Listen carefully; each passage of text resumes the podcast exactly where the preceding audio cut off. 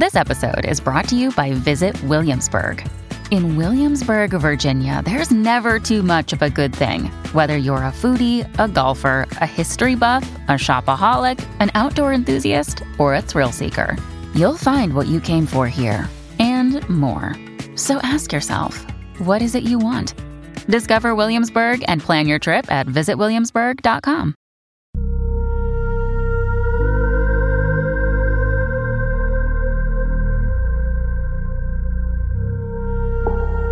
I'm Marni Hughes, and this is Missing on News Nation. Each week, we focus on a missing person case from across the country, taking you behind the headlines. Every missing person matters, no matter their background or past, race or circumstances. They're missed by their family, their friends, their community, and sometimes by complete strangers. It's our mission to bring these cases to light with the hope of finding answers and sometimes offering closure. And maybe you can help us solve some of these mysteries too. This is Missing.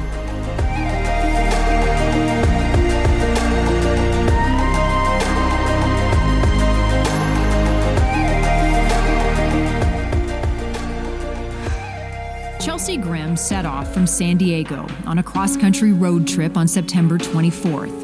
She was going to a wedding in Connecticut. Working as an artist and photographer, Chelsea planned to document her 2,800 mile road trip through photos. She was spontaneous. She changed plans a lot. The magnitude of this adventure, quote unquote, of driving across the country was a lot, even for Chelsea. Chelsea had first planned on flying to Connecticut, but decided to drive to accommodate her new pet bearded dragon, Roz. Three days into the trip, her parents said she called and said she didn't think she could do the trip by herself and was going to camp for a few days instead before coming home. She arrived in Phoenix and met up with her sister as well as a friend. She was supposed to meet that same friend for lunch the next day, but canceled, arriving in Williams, Arizona instead. Chelsea was parked near a graveyard and war memorial when she was stopped by a police officer responding to a call. You doing all right? Yeah, I just was doing a photo shoot of the lost soldiers. I got a little emotional, so I was crying before okay. I got back on the road. I was actually thinking of just camping for the night, but I wasn't really sure exactly yet. Gotcha. Well, I didn't plan to be here till sunset. Okay, just hang out here however long you want. Um, you're good to go. Her parents said Chelsea's response in that call did not seem out of the ordinary. One thing that seemed very in the ordinary or in character was how I think she said, I appreciate your compassion or something like that. That sounded 110% like Chelsea. The officer in that stop suggested safe places for Chelsea to camp for the night. She was spotted again by a woodcutter on September 30th, camping in her car near Ash Fork, Arizona. Chelsea had told her parents she may not have phone service while she was camping, but after not hearing from her for several days, her parents reported her missing on October 4th. Just one day later, her SUV, a white Ford Focus, was found abandoned on the side of the road with two flat tires. She seemed to have left that car of her own volition in an organized way. It was locked. She had taken her wallet and we think her phone and her sleeping bag, among other things, along with the bearded dragon. Authorities have notified police in other states to be on the lookout for Chelsea. Her family's also hired a private investigator. There was two flat tires. Was out on a dirt road. How far was the uh, body cam video where she was talked to by the police there to where the car was found? Did somebody interact with her? And then they drove down that road. Her parents telling News Nation's Brian Entin they were hanging on to hope that someone would recognize her with her pet dragon the chances of people recognizing Chelsea are at least sort of connecting the dots. If they see somebody with a bearded dragon, they're going to take an extra look at that person.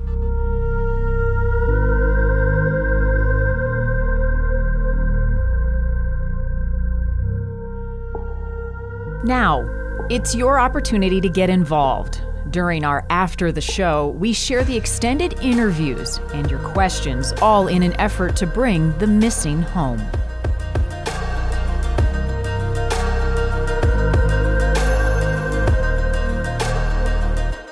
Joining me now to talk more about Chelsea's disappearance, News Nation senior national correspondent Brian Entin. Brian, good to see you. I was glad to see that you were covering this case. You spoke with Chelsea's parents, you spoke with the private investigator. This is a real mystery, and there's some peculiar clues, um, starting with the timeline of events. I mean, you've got a young woman who was adventurous who was excited about this cross country trip, and then she decided to turn around. What did you take away from your discussion with her parents as to what was happening with her in the days leading up to her disappearance? Yeah, uh, thanks for having me, Marni. They didn't um, seem to express that she was having any kind of like mental health issues that that they knew of. Um, I think they felt like her trip you know, the fact that she was going to drive all the way across the country when she told them that she wasn't able to fly because of the bearded dragon, I think they thought that was like, oh, I don't know that that's such a good idea. It's kind of like, it's a long way. I don't think you realize what you're getting yourself into. And I don't think they were that surprised when she said she was going to turn around because they, they told me they were sort of already thinking like, there's no way it's just such a long drive. Um, but there weren't really any red flags. I don't think that they noticed, at least that they told me uh, before her disappearance. And that's one of the things that's so frustrating about this case, I think, is that there's really not that many clues. I mean, the car was found, the two flat tires, um, the fact that her cell phone and wallet were not there, I think is hopefully a good sign because you know we've covered so many of these other kinds of stories where the cell phone and wallet are found, you know, with the car, and I don't know that always strikes me as just it makes me more worried thinking like who would leave their cell phone and wallet behind. So right. perhaps she did take off on her own with her wallet and and maybe have some kind of mental health issue that her parents just weren't aware of. We really just don't know at this point. Right. Yeah. You think if somebody has the wherewithal to take those important things that none of us leave home without that they they weren't taken right it wasn't some sort of altercation that she left them behind. I want to play another portion of your interview with the parents. This is Janet Grimm, Chelsea's mom, talking about sort of the timeline of events that led them to report Chelsea missing. Let's play that. We last talked to Chelsea on the 27th in the afternoon, and she said, I'm going to camp for a couple days. And so I'm going to be probably where I'm not going to have cell service. And so for a couple of days, we didn't even think about it again because she was she had told us she'd be offline, and we knew she was in a you know in Arizona where the there are spots where it's not particularly well uh, good for communication. So it was after a couple more days after that that we started thinking this is too long for a camping trip and she should be back she should be somewhere where she can get in touch and so on the 4th of October, we reported her missing, and on the 5th, they found her car. Brian, leading up to finding her car on the 5th, Chelsea met with a friend. I believe she met with a sister. What did her parents say about those encounters, those interactions with people that she knew in the area? Yeah, that was one of the things that I asked about was like, did her friend express any kind of um, you know, concern that she was acting weird. And the parents said no. And I asked to get in touch with the friend, and that never um, happened. It would have been nice to talk to the friend, you know, one on one. But the but the parents said that the friend um, like didn't have any concerns, didn't say that Chelsea was acting weird at all. Um, and uh, you know the part of the story that I've also sort of thought is interesting, where where they said that Chelsea uh, in the days leading up to her disappearance tried to pay for something with euros instead of U.S. dollars.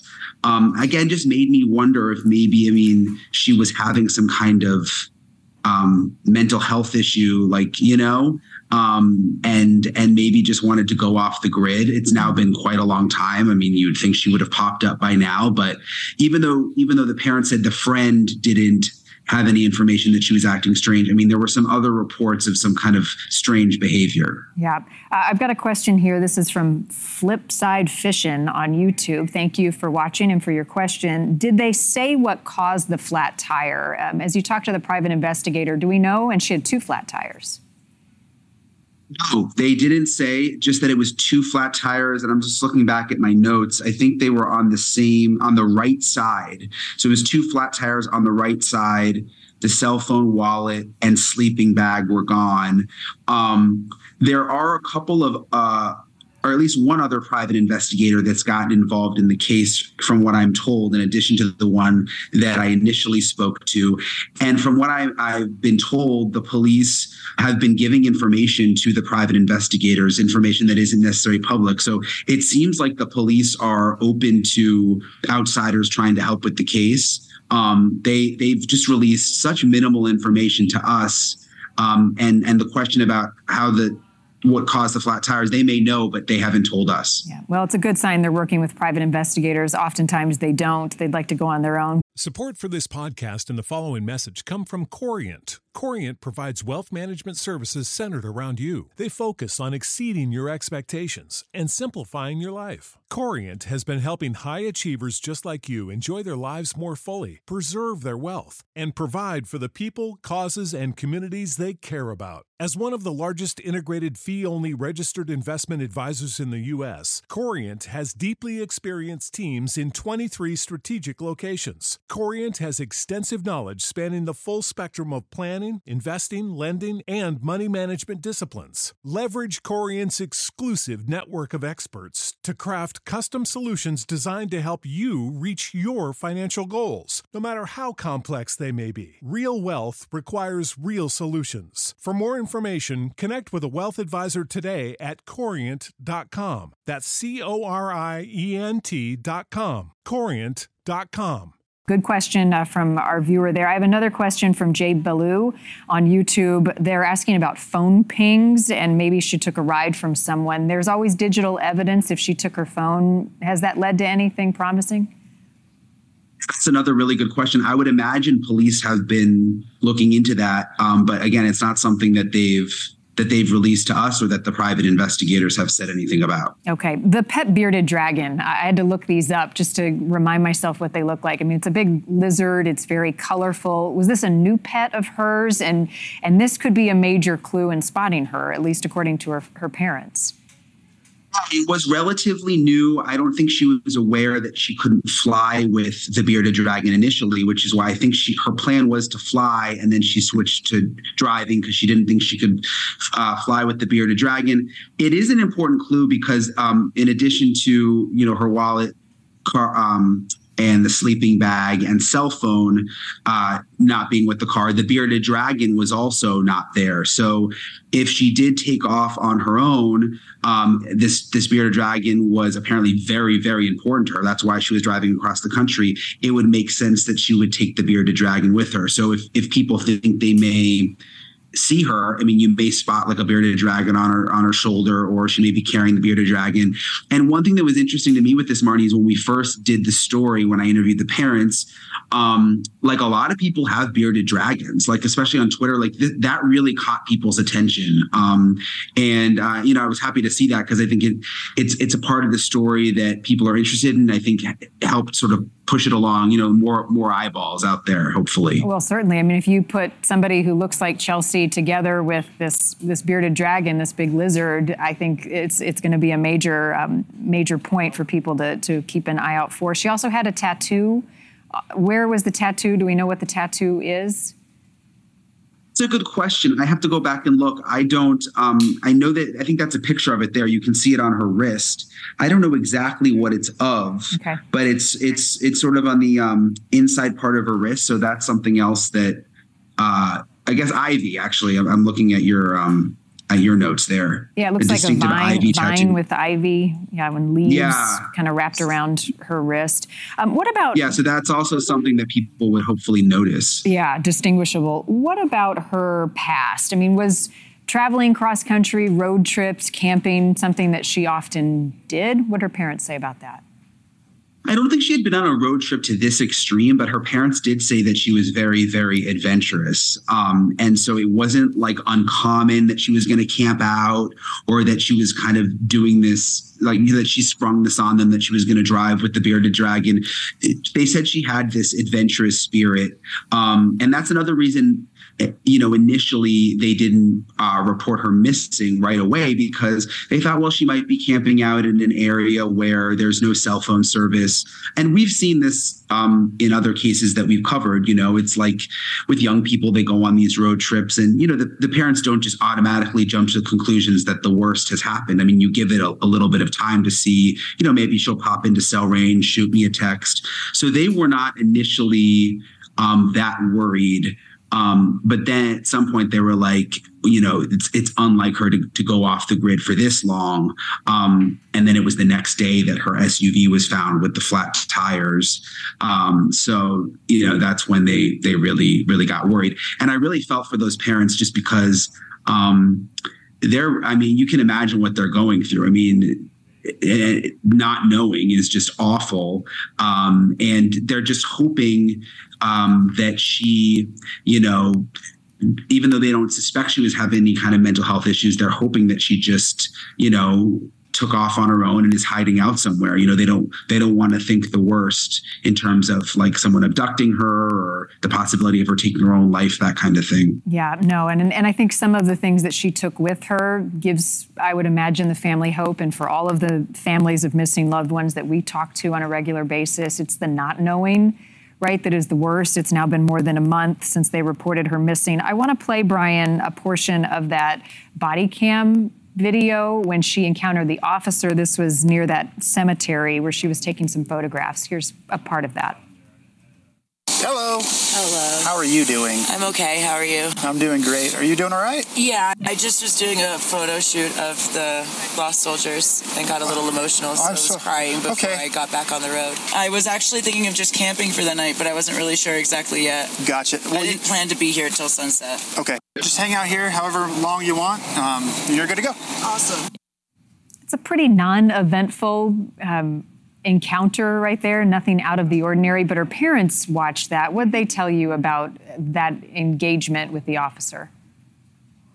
Agreed with with what you're saying. They didn't pick up on anything out of the ordinary. They said it sounded just like her. They actually um, sort of smiled and they told me, you know, how polite she was um, with the officer that and, and compassionate. That that was like her personality to a T. So again, something that kind of frustrated them. It's like here's another piece of um, video, piece of information that that came out, but it really to them didn't um, really lead to any clues about what may have happened. It didn't. It didn't strike them as odd at all the way she was talking, or and she didn't sound especially upset. It, it seemed just just like her. They said. It was also um, it caught my attention. She encountered a woodcutter at some point, and this this area of Arizona. It's sort of near. I'm looking at a map Coconino County is north of Sedona, north of Prescott, pretty north of Phoenix. This woodcutter, I'm, I'm assuming that means like a lumberjack. I w- I don't know what a woodcutter exactly is, but what was the encounter with this person? Who were they? Um, anything strange about that for the family? So it's actually not uncommon, I've learned, for like woodcutters to be working in that area. It is kind of like a lumberjack. And I've learned um, I mean, there's reports that now that it wasn't just one woodcutter, there may have been other woodcutters that also saw her. And uh, again, uh, you know, sort of in a frustrating way, they, they didn't have any information, at least that we know of, that really helped figure out what happened to her. Just the fact that they saw her um, camping with her SUV there. It was near Ash Fork, Arizona. That was around September 30th when the report from the one woodcutter came in. I don't know the exact time frame for the other woodcutters who saw her, um, but I think she probably kind of stood out in that area. I don't think that there were other people camping around. Um, so I think when they saw her, you know, camping gear and her SUV there, it's something that that they remembered and then were able to report to, to the police. Have police, the family, the private investigator searched on foot? Have they taken dogs out to the area where her car was seen? Yeah, they have been out there. I'm not sure about dogs, um, but I know at least two of the private investigators have been out there, have been interviewing people. That's how um, it, we found out that there was more than one woodcutter who spotted her. Um, but there hasn't really been any significant information to come from that, at least that they're releasing. Again, I know that the police have been open to um, at least one of the private investigators and, and providing some information to them that isn't necessarily public. So there could be more behind the scenes. But I think if there was something really important that could help push the investigation forward, I would hope the police would have released it by now. And they've just been really, really quiet about the whole thing. Mm-hmm. One thing, Brian, I listened to your interview with the private investigator, and when the two of you talked, he indicated that they had uncovered some clues, but he wasn't able to share at that time specifically what those may be. Has anything come of that in the last few weeks? Any update on, on that front?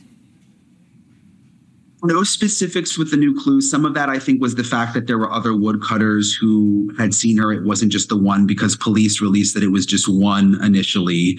Um, but that was really the extent of the new information that that we've been able to get. I know that they've been talking to other friends of hers, trying to um, get a handle more on, you know, what she may have been going through in that moment. I mean, you know how it is with your parents like you sometimes put on um, you know, like uh, when when you talk to your parents, you try to make it seem like everything's okay. Sometimes when when maybe it's not, and, and you may, you know, be telling friends some more personal things that you don't want your parents to worry about. So I know that they've been really trying to dig in deep into other people who had had talked to Chelsea, um, but again, none of that has been released at this point, which um, you know, which is kind of what's been frustrating about covering the story. It's like you want, you know, new nuggets to come out to kind of help push the story forward. And uh, it's just kind of been quiet. There just haven't been. I would think they would probably be looking into like cameras at gas stations in the area. I mean, do we know much about this area? Is it is it pretty desolate?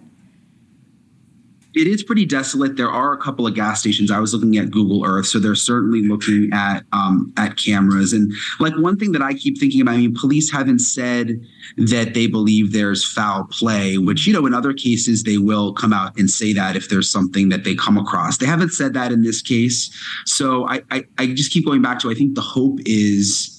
Um, and we've this has happened before, you know, where people have some kind of breakdown and um, you know, just sort of disappear for a while. And that's certainly possible in this case. I think that's probably what her parents are clinging on to. Um, but I'm glad we're still doing the story because, um, you know, just because there's not some crazy sign of foul play doesn't mean that it's not an important story and that, you know, there might not be some, there, there still could be something nefarious that happened here. We, we just don't know. Right. And sometimes you have people come forward. I mean, they're adults who go off the grid for their own reasons and will contact law enforcement and say, Am I okay? That hasn't happened in this case, yeah. which leads her parents to believe that, that something else has happened and, and they're holding out that hope.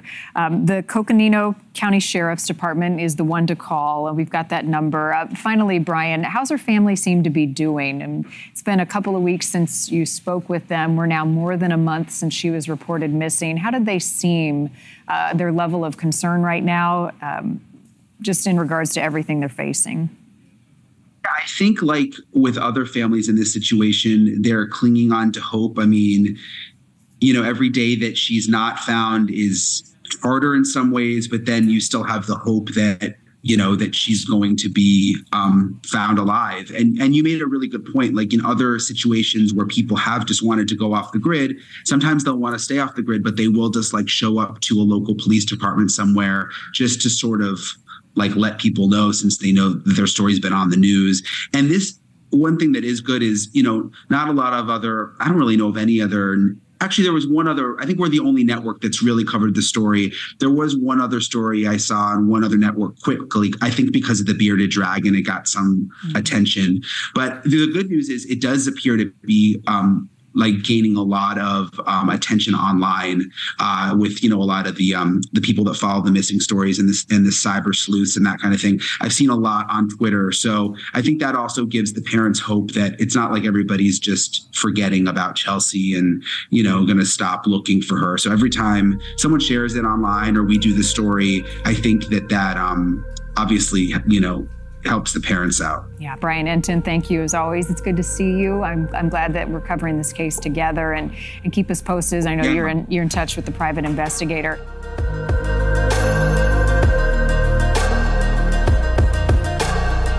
Every missing person matters, no matter their background or past, race, or circumstances.